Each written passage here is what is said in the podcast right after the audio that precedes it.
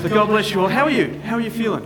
Good. Yeah? Doing well? Yes, many of us are away, as has been repeatedly said this morning. So, I, again, I encourage you be mindful of the faces that are not around and, um, and uh, let, us pray for one another. Let's encourage one another. Poor old Steve is up in Shark Bay, you know, somewhere, somewhere out at sea. He said he was going to check in on the service this morning, but I think it depends on whether or not the fish are biting. Yeah, yeah, yeah. That's, that's where Steve is right now. And uh, poor old Warren and Wendy. I mean, last, they was, last week they were somewhere in Budapest. I don't know where they are right now. Um, uh, but be praying for these guys, won't you? Yeah. Now let's let's let's do pray for one another. Let's encourage one another to realise that uh, we're always in His hands. That was the beauty of that song that we sang. You know. We're in His hands. John chapter 10, you know, I often refer to it. It's wonderful to know that we're in His hands and nothing can take us out of His hands. You know, if you, and if you, if you read that passage, what it says to you, that we are in the hands of Christ who is in the hands of Jesus. And so you are actually in two sets of hands. You're in the divine hands of God and the Son of God, and nothing, nothing can separate you from that. What a glorious thing that is, isn't it? To know that we're safe and secure in His hands. And, so let's. Um, Let's, let's continue on in this, uh, on this little series that we have been doing. If you're a visitor this morning, we have been in the book of Romans. We started in the first chapter and we've got halfway through. And, um, and we've been asking some questions. We've got to this passage um, which deals with the issue, a very relevant issue to our society today. And of course, that's the issue of, of, um, of um, homosexuality, same sex marriage, same sex attraction, however you want to term it. Um, um, we've been looking at this for the last couple of weeks. Um, as a Christian, this is what this is what the question has been. As a Christian, what do I say? As a believer in Jesus Christ, what do I say to the challenges that are being presented in defense of the normalization of homosexuality within our society. And it's an important question for us because the world is rapidly being convinced that this normality is indeed a reality. Oh, look at that. Now I'm a rapper. This normality is indeed a reality.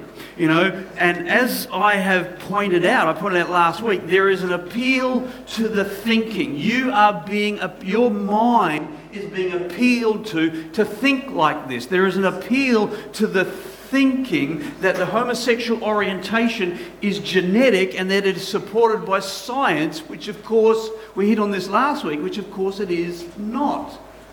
But what has been planted in the psychology of our society is both an affirmation and an absolute statement. The affirmation um, being planted is that the homosexual orientation has again has a biological basis and the absolute statement that is being made is that there, that has been you are being appealed to accept the absolute statement, so let me say it again. The affirmation is that homosexuality, homosexual orientation, has a biological connection, and the absolute statement is this therefore, if anyone has another or an, another opinion other than that, then that is nothing more than bigotry, that is nothing more than infringements upon their rights. And here's the thing because of the success of this normalization and I've got to say this both outside and inside the church, we are seeing more and more revisionist scholars attempting to show that the Bible only prohibits uh, only certain forms of homosexual act. And again, we saw this last week. They want to say that the Bible only, is only referring to the abusive acts, to the aggressive acts, particularly against young boys. They say that Paul didn't really understand the homosexual orientation, and so he was highlighting an, an, act, an action or uh, an, a prohibit. A, shall I start again? A prohibition against those acts against young boys. And. Um, aggressive. You know, uh, anyway, we talked about it last week.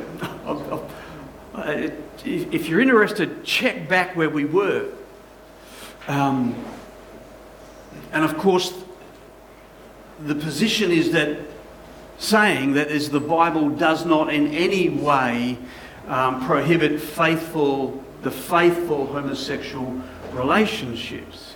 And again, we've looked at a couple of those revisionist justifications or arguments, if you will, whatever you want to call them. Uh, one of them we looked at last week was the fact that, you know, Jesus never ever ever condemned homosexuality. He never used the word homosexuality. Therefore, why should we listen to Paul? Therefore, why should we listen to Moses? You know, and so Jesus loves us. Jesus is about compassion and mercy, and Jesus is running around carrying sheep over his shoulders. He loves the children and love, and that sort of image is being painted. So he never spoke about these things. Therefore, nor should we. Why should we listen to the homophobic rantings of Paul? and the, and the, and the outdated views of ancient Moses. And the, those sort of, that was the first argument um, that we looked at.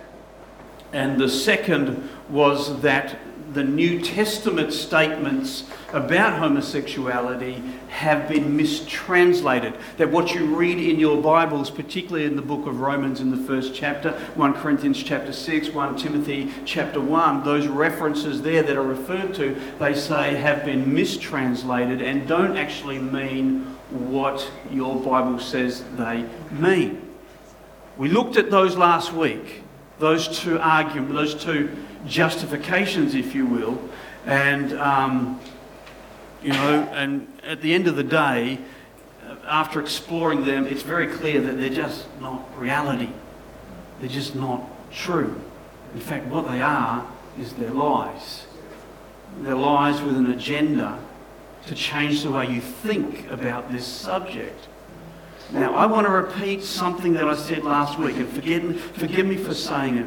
But despite, here it is, despite the, despite the message that wants to normalize homosexuality in our society, the question again is for us, what do I say to this message? Well, the first thing that we have to understand is that we cannot buy into it. We cannot allow this thinking to, to take root within our consciousness. We need to understand, oh, that's nice light. We need to understand that we cannot truly love those, please hear this, truly love those who identify as homosexuals without believing and being honest with them that such behavior is indeed sin.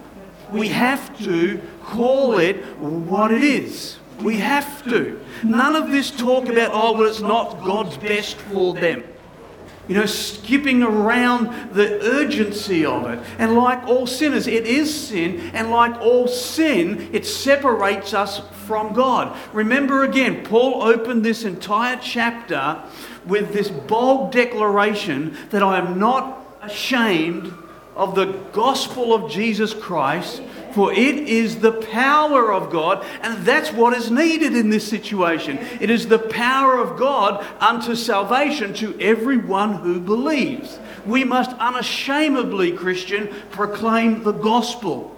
It is God's good news of salvation from sin through repentance and faith in the finished work of Jesus Christ. I've got to say it, Jesus Christ alone. The reality is this all of us have sinned, right?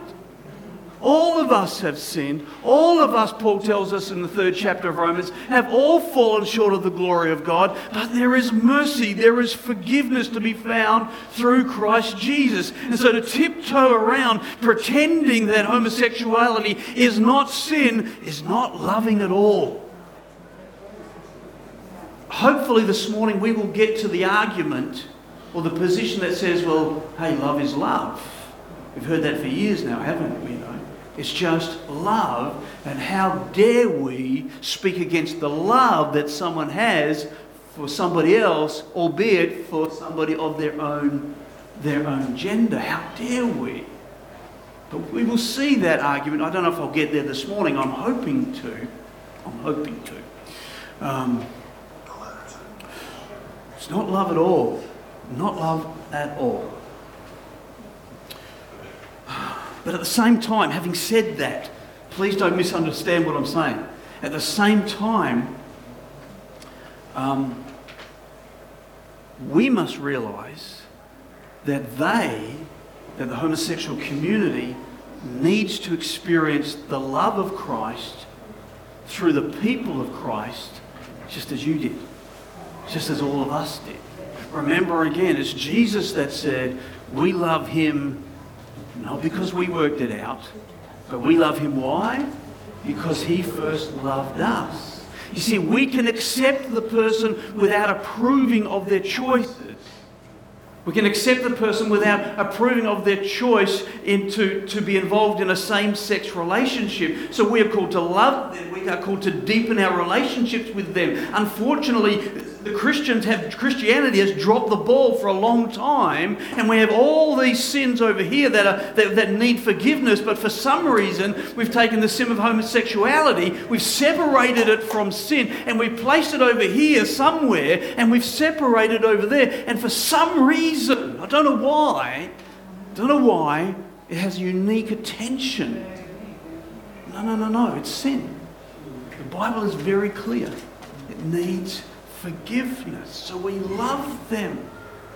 We deepen our relationship with them. Let me say it again. But we hold firm to our biblical convictions. It's been well said. We never give up on the person. And by the same time, by the same token, we never give up on the truth. We never give up on Scripture. So we hold to what the Scripture says about sexuality, but we also hold to the truth what the Scripture says about loving others. Who is our brother? Who is our neighbour? It's everybody, isn't it? It's everybody. Okay? Again, I also said this last week. I'm sorry, but it needs to be said before we launch into this next, this next, um, um, this next step, and that is we don't fix anyone.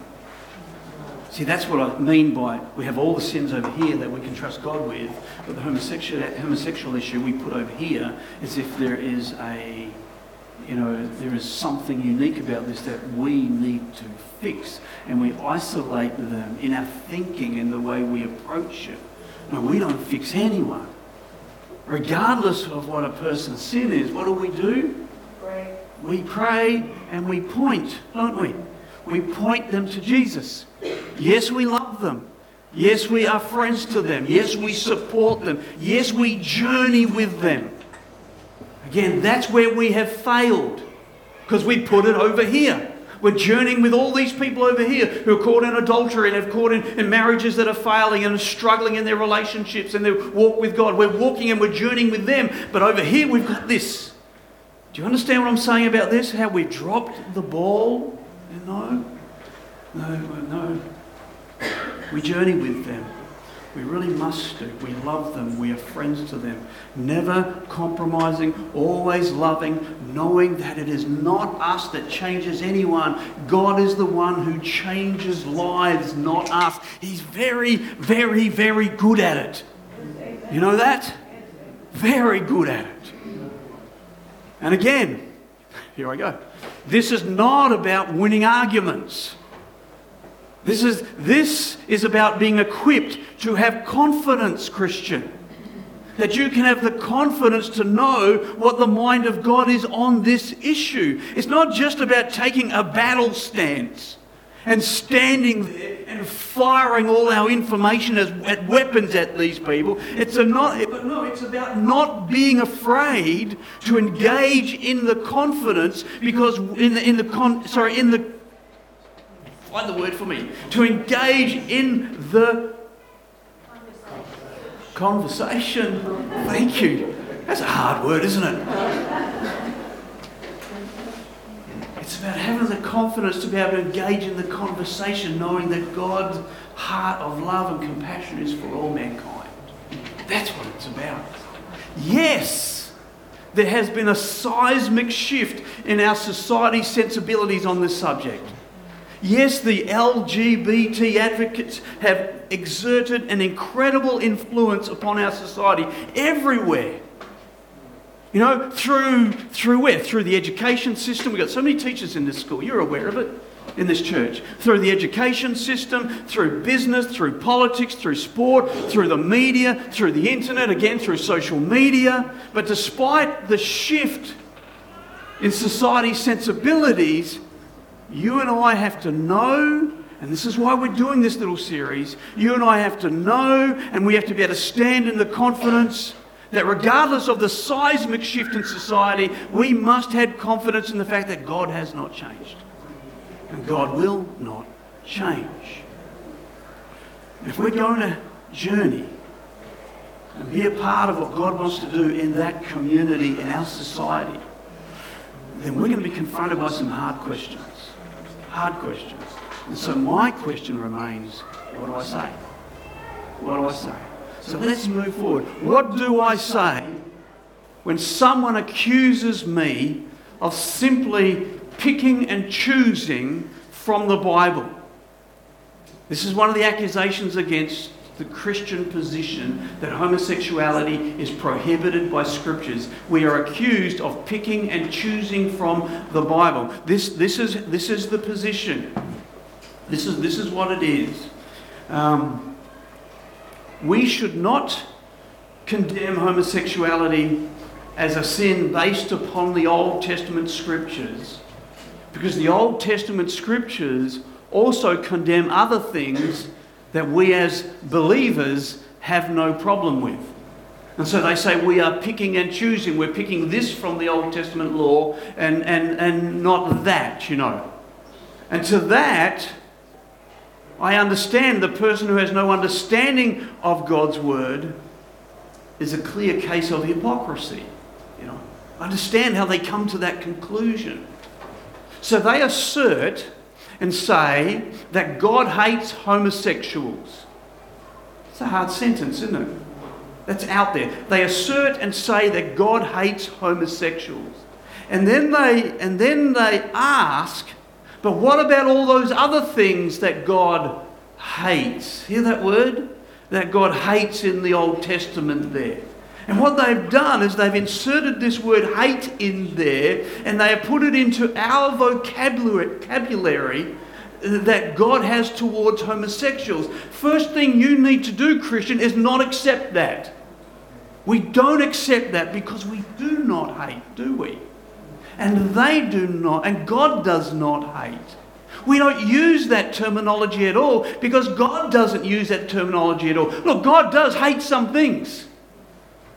He's a just God. He's a holy God. He hates some things. If you go to Proverbs chapter 6, um, verse 16 through 19, God lists some of them for you. This is what God hates. Says he hates a proud look. He hates a lying tongue. He hates hands that shed innocent blood. He hates feet that are swift to run towards evil he hates a false witness who speaks lies, and he hates one who sows discord amongst the brethren. Hear that? In the essence of what he's saying there? God hates prideful, lying tongues. He hates evil hearts and hands that shed innocent blood. He hates those who deceitfully create strife and conflict and hostility amongst God's people. He hates such things, and so should you and I. So should you and I. But nowhere, nowhere does it say that God hates homosexuals. He clearly says that homosexuality is a sin. And yes, God hates sin, but homosexuals he loves. And their sin he will forgive, just as he will forgive any sin that someone comes to Christ for forgiveness for. So here is the first point I want you to understand. Never ever accept when it, people say that God hates these people. Look, I know there are some. Oh, I know there are some crackers out there. I won't call them dumb crackers because that's not nice, but I know there are some crackers out there that hate homosexuals. And I know they run around with their placards and they write on their placards, God hates you know. But that's not God. That's not God. That's not the heart of God. And it's not the heart of God in the child of God who knows the heart of God. And I want you and I to have the confidence of knowing the heart of God in this situation. Okay? So back to the point. The point is, it is said that there are plenty of commands in the Bible that Christians don't follow today. Commands like, let me give you an example. In Leviticus chapter 19. Um, don't turn there, write this down. Leviticus chapter 19 says, You shall not let your livestock breed with another kind. It says, You shall not sow your field with mixed seeds. It says, Nor shall your garments, the clothes that you wear, be made of mixed, mixing linen and wool. You will not allow these things to come upon your body, God says. We go to Leviticus chapter 11 and it says, You can eat certain types of animals. Right? It says you can eat animals that have cloven hooves and chew the cud. That's what it says. But if they chew the cud and they don't have cloven hooves, you can't eat that animal. But hey, if it does have a cloven hoof but it does not chew the cud, then again, you cannot eat that animal. These animals are off limits to you. Hey, it says in that same chapter that you can eat fish, yes, fish if they have both fins and scales. But if anything in the ocean doesn't have fins and scales, then you shall not eat it. In fact, it says, that is an abomination unto you. You shall not eat it. Now, here's the thing I understand the argument. Because none of us here worry about those sort of distinctions in our culinary pursuits. Isn't that right? None of us have those distinctions. So the question is that's presented to us is why do we insist upon observing the commands against homosexuality, like in Leviticus 18, chapter chapter 18, verse 22, when it says, You shall not lie with a male as one, as one lies with a woman, it says it is an abomination. Why do we ignore the issues of diet and clothing and the Sabbath day and many other things, but yet we're picking on this issue of homosexuality? That's the argument. Here's the thing and um, I hope I don't bore you this morning. But we have to understand that the commands given, the Levitical law that is given to Israel, it's called the Law of Moses, right? But it had distinct purposes for that nation. There was the ceremonial law, right? And the ceremonial law that God gave to them in the of, through the law of Moses was to sit it's to sit was to set Israel apart from all other nations. You see, you go back into that that time when the law was given, no other, no other people around there were running around worrying about whether or not they should eat this fish or that, whether or not they should eat from that animal or that, or whether or not they should, you know, stop working on this day. No one else was thinking like that, you know. So God has given this ceremonial law to Israel because he wants to set them apart from all other nations. That's the purpose behind it. They were to be uniquely identifiable. Why? Because God had a purpose for that nation. And that purpose was both to reflect God's holy, righteous nature and to also identify just how far short of that holy, righteous, perfect nature mankind has fallen since the creation.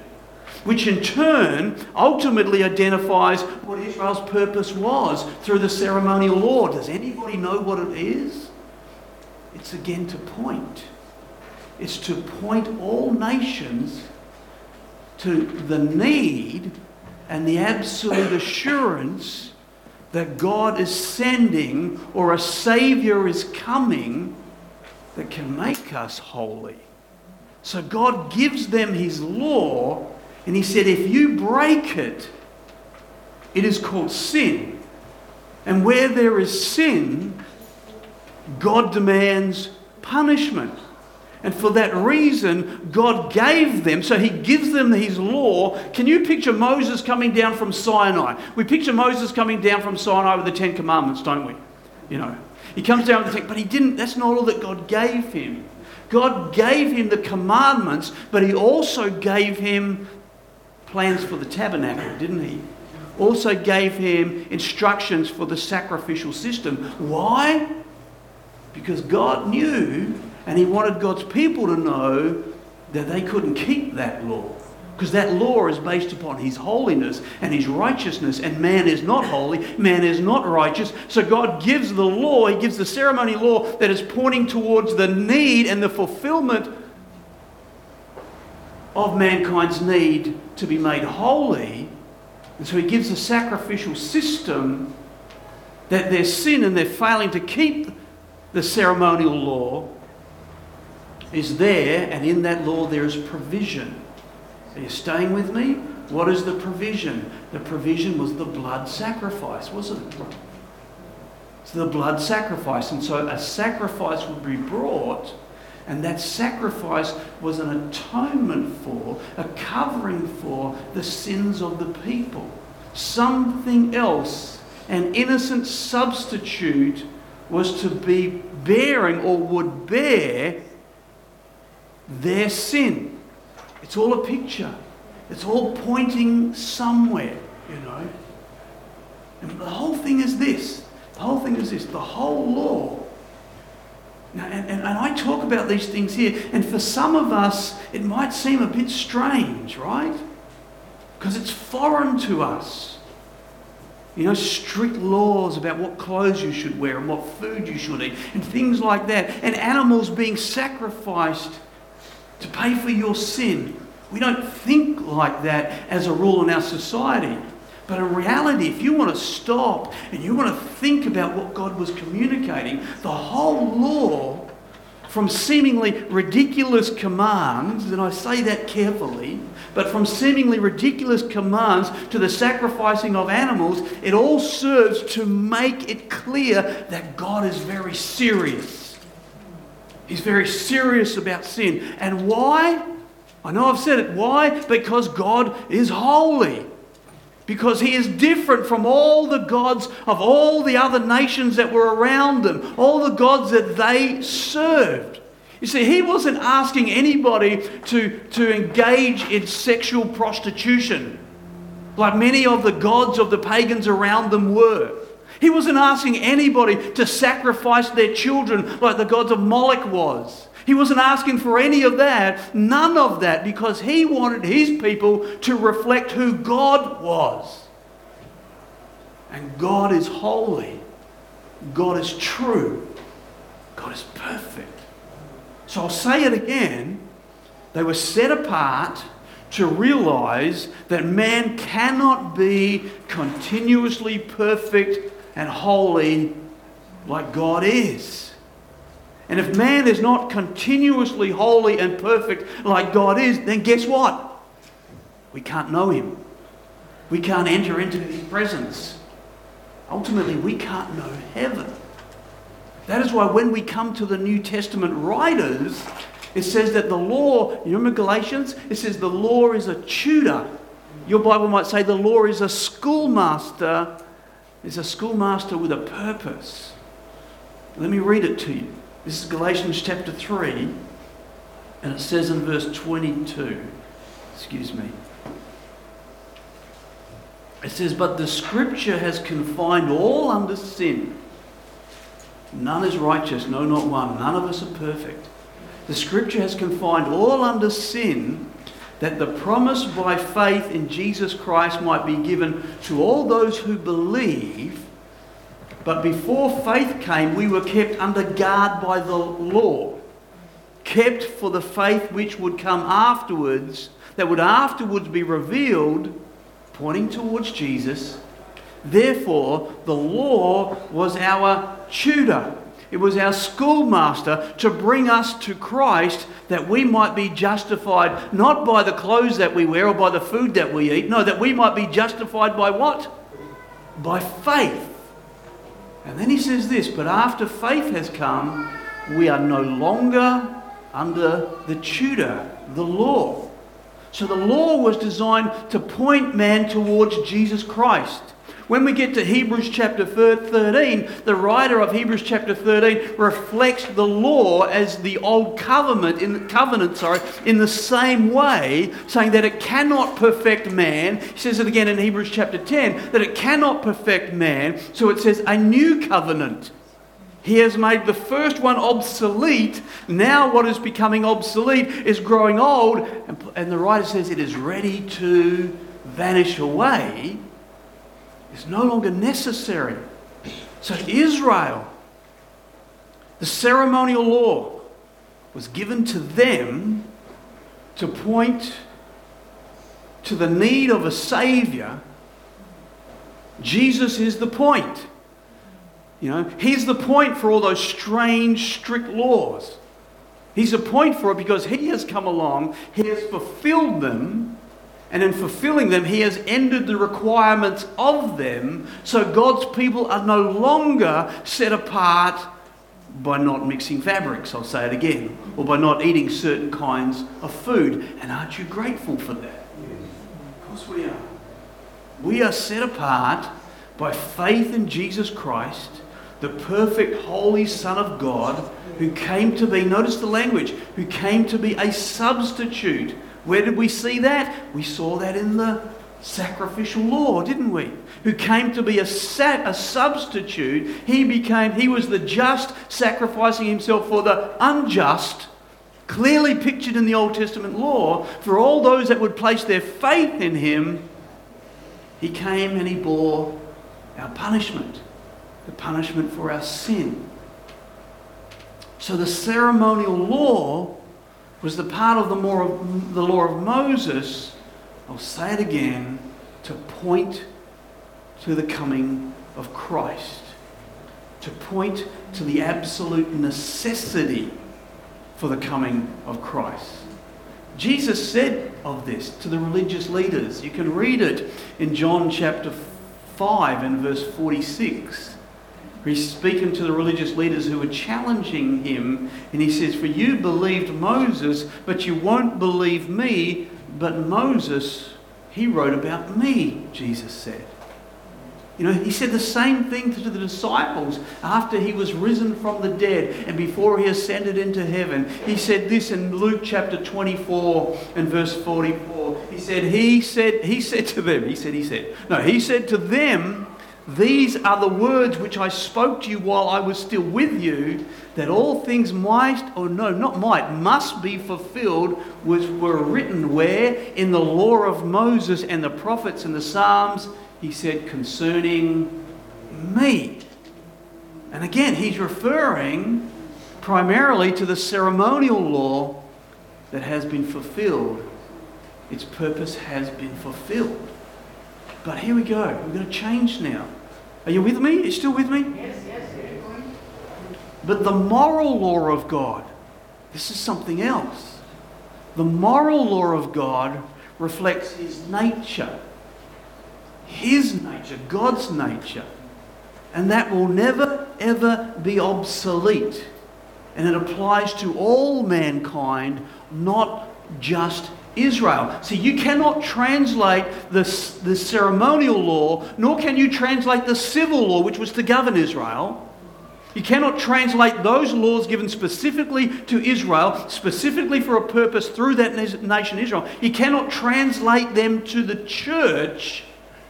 But the moral law, the moral law, is for all humanity. All humanity. It's because the moral law, or the truth of it, is a reflecting, or is a reflection, I should say, of God's eternal being. Please hear this. God's eternal being. They are not rules or laws that God has created. It's not what the moral law is. They are immutable. You know what immutable means? Can't be changed. They are immutable, they are dependable, they are qualities of His nature reflected in His creation. They exist, you know why? They exist because God exists. That's why. The, the, the Bible describes God as omnipotent, right? All powerful, all seeing, omniscient. God is able to do whatever God wants to do. Here's the thing, but whatever God wants to do will always be consistent with His moral law. It always will be. He never ever will set out to do something that contradicts who He is. His nature, his character, his moral law. It does not change. That's why the New Testament comes along and clearly, explicitly states that homosexuality is both immoral and against nature. It is unnatural. Look, are you close to Romans chapter 1? Quickly, quickly turn back to Romans chapter 1. Let's read it again.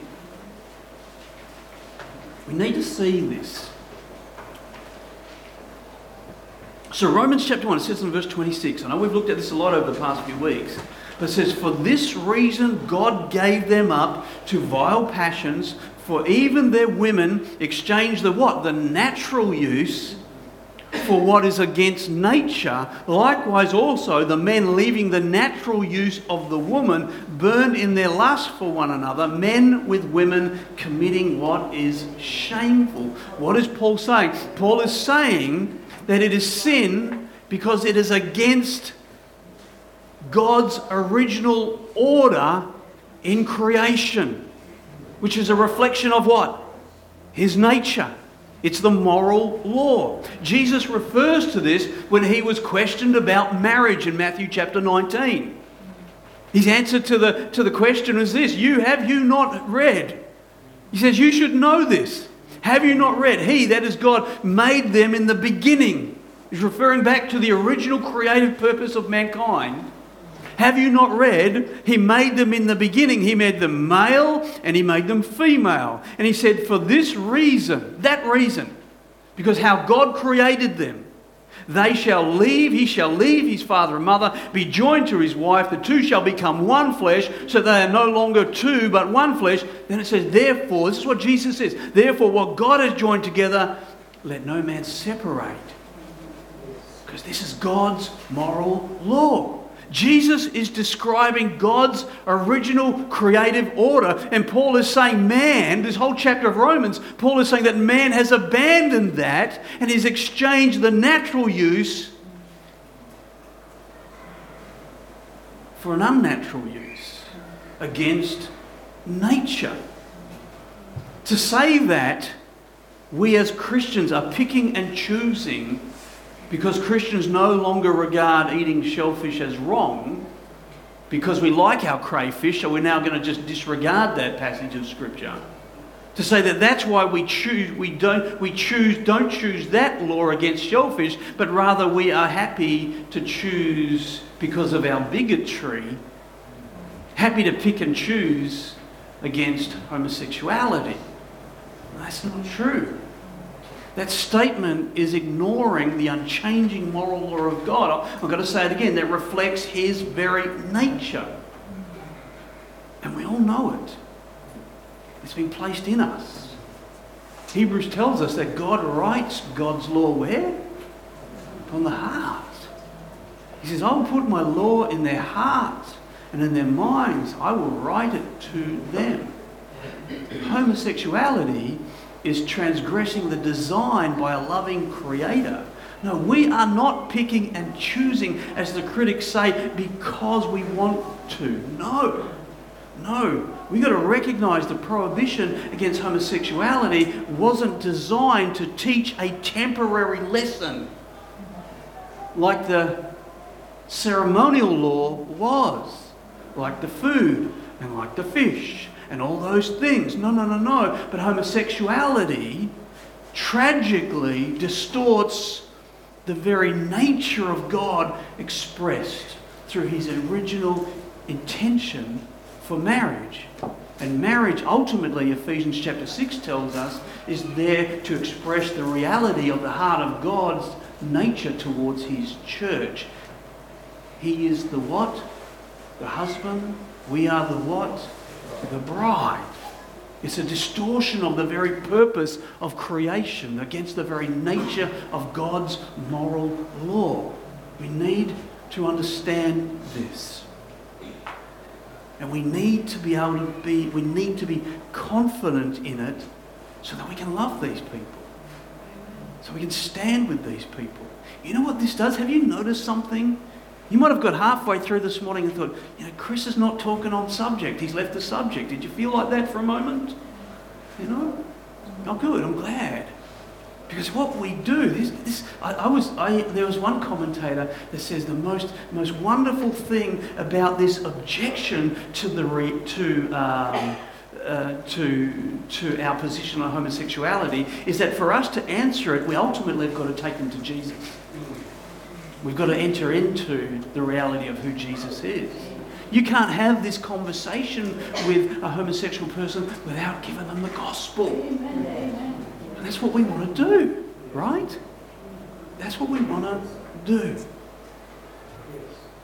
And the reason that we pick and choose if they want to say that is not because it suits us, but because the moral law is repeated in the New Testament. It's repeated in the New Testament. Whereas all those other laws, ceremonial laws, get no mention. Why? Because they're fulfilled, aren't they? Um, is that enough? Is that enough? Okay. I'll, I'll invite the team back. Oh, look, it, sorry, we've still got another objection to handle.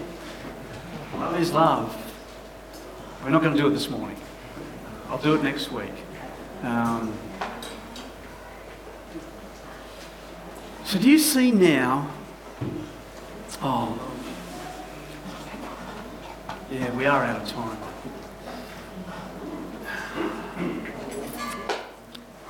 You know, I always, I, I generally begin our service on on, uh, on Communion Week by by um, encouraging you to allow the ministry of the word to prepare your heart to gather around the communion table. Sorry, I didn't do that this morning. You know, um, but here's the thing: what Paul is saying in Romans chapter one is simply this: that God created us with a purpose. And that purpose was revealed to us as God revealed himself to us.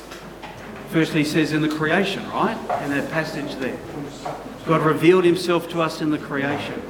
But he says, he says that mankind has exchanged the revelation of who God is for something else, didn't it? Do you remember reading that? He has mankind has exchanged, and it says he worships the creature rather than the creator.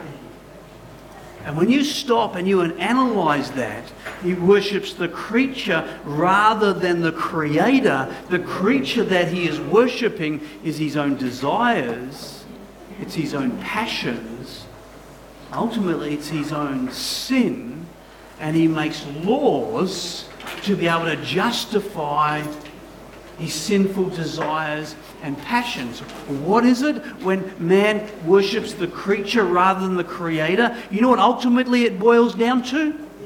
Self worship. Worship of self. And putting my passions and my desires ahead of what God has called holy which will lead us. I'm only saying this as the element, elements come around because this is going to lead us into next week's discussion. And, and, and I like to call these discussions um, about the issue of, well, it's just love. It's just love. And you have no right to question it. Um, it's love of self, ultimately, is what it is. It's denying the holy law of God, the, the moral law of God, that ultimately brings us. You know that statement that a lot of a lot of uh, uh, people are saying these days. It's not God's best for them. You know, the moral law of God is God's best for us. It always will be.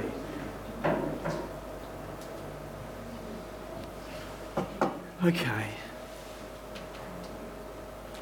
God bless you. And you. You've done really well.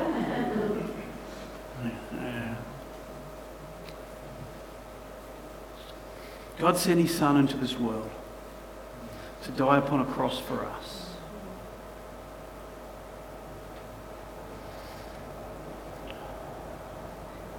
The just for the unjust.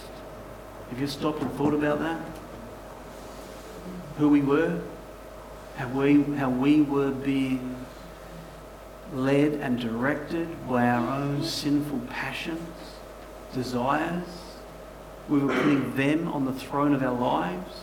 And if we're really honest, if we're really, really honest, it was doing us no good. No good at all. God comes along and shows us his love. He shows us his compassion. He shows us his mercy. He shows his willingness to, to give absolute everything that he possibly can so that our hearts can be changed. So that we can see as God sees. Do you remember that? Do you remember becoming a child of God saying, Yes, Lord Jesus, thank you for forgiving me of my sin. Thank you for dying on the cross for me. Thank you for taking my place. Thank you, Lord God, for coming into my life and empowering me to rise above those things that were dragging me down. And thank you for giving me eyes to see, to see as God sees, to not be judgmental, not to be um, aggressive, not to be clamoring to rise above everybody else, not treating everybody else as a means to an end, accepting those who bless me and rejecting those who are in my way. No, no, no, but seeing as Jesus sees, seeing with his heart. It's all because we've been cleansed. It's all because his perfect righteous blood has cleansed us of all unrighteousness. Isn't that a glorious thing? You're a child of the living God. And He's given you a heart of compassion for all mankind. That's why this subject is so important for us. It's the, it's the greatest hurdle for the church right now. To be not judgmental, to not be vindictive, to not be attacking, to not be living in fear, but to bring the very gospel, the very power of God that can change a person's life and give them their best life. If I can use that expression. It's all because Jesus died. Father in heaven, we thank you